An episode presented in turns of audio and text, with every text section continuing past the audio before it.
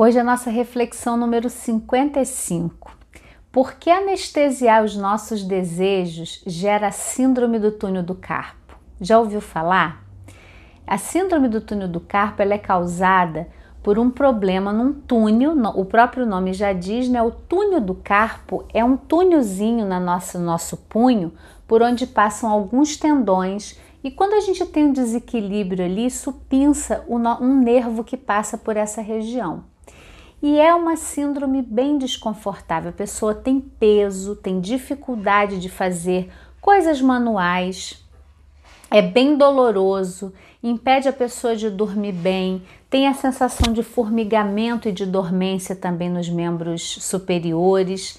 E eu digo que olhando né, sobre a ótica física, ah, você tem, é muito vinculado às lesões por esforços repetitivos, né? Então fala, ah, você trabalha com computador, fica horas digitando, você faz muito trabalho manual, isso é a causa da síndrome do túnel do carpo, né?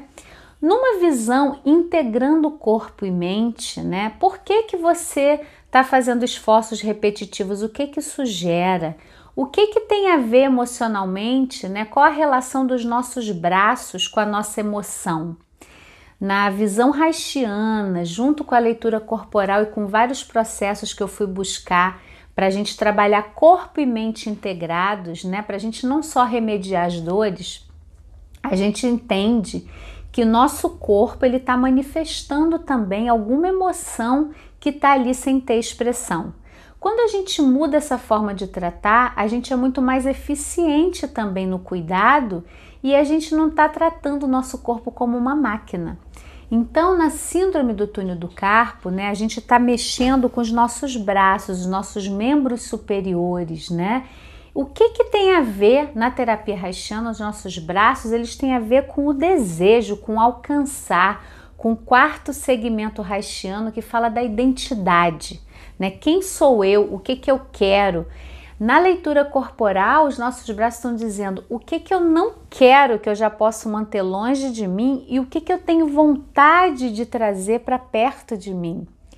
E sem criar uma receita de bolo que se você tem síndrome do carpo, você tem isso ou tem aquilo, porque cada história é única.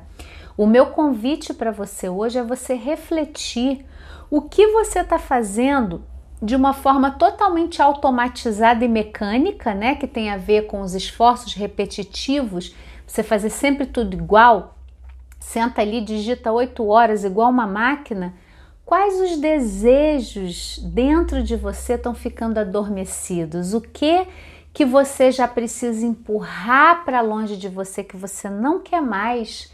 Que você ainda não empurrou e o que que você precisa trazer, você tem o desejo de trazer para você que você ainda não está trazendo. E a gente sabe, quando eu estou falando isso, não é assim, ah, Kelly, então eu chuto o balde, peço demissão de um emprego. Não é assim, mas é um primeiro passo para a gente começar a se olhar com mais interesa.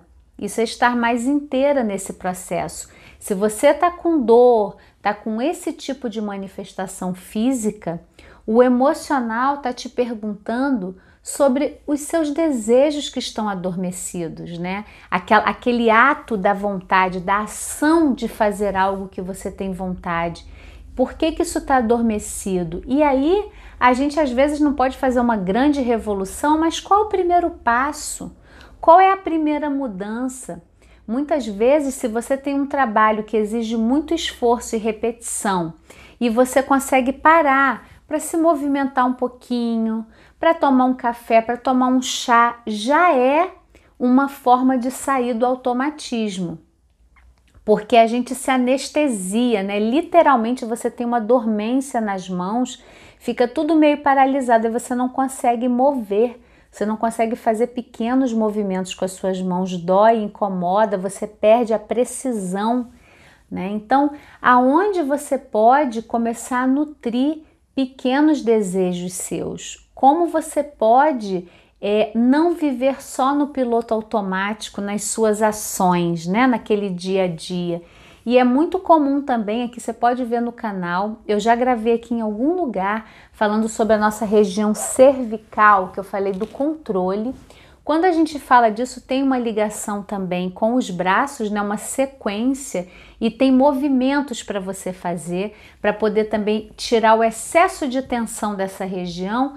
A gente pode também ter os braços mais livres, então não é uma visão só localizada, né? Na síndrome do túnel do carpo, o tratamento geralmente é imobilizar a mão, né? Você fica com uma tala tomando anti-inflamatório, mas se você não atuar na causa, você vai tirar aquela, aque, aquela, aquele imobilizador, você volta automaticamente para digitar e você vai voltar a ter dor. E isso vai se repetindo até você olhar para isso de uma forma mais profunda, integrando, né? Na verdade, é só trabalhar uma integração da sua mente com seu corpo.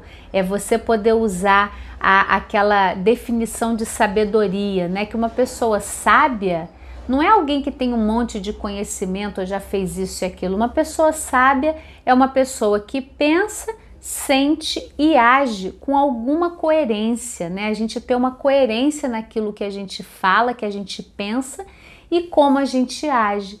E esse é um movimento, é um caminho. E eu te convido né, a participar do Planeta Eva.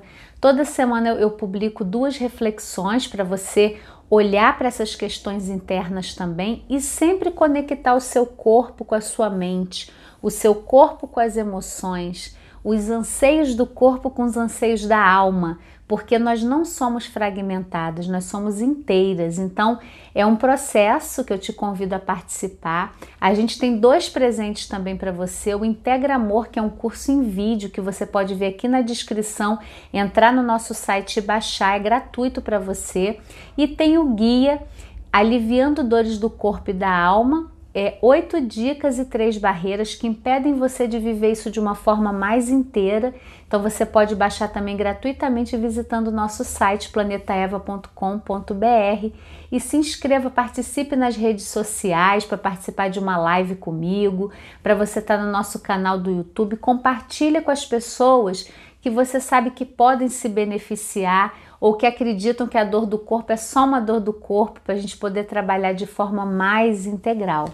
Então, te vejo na próxima reflexão. Até lá!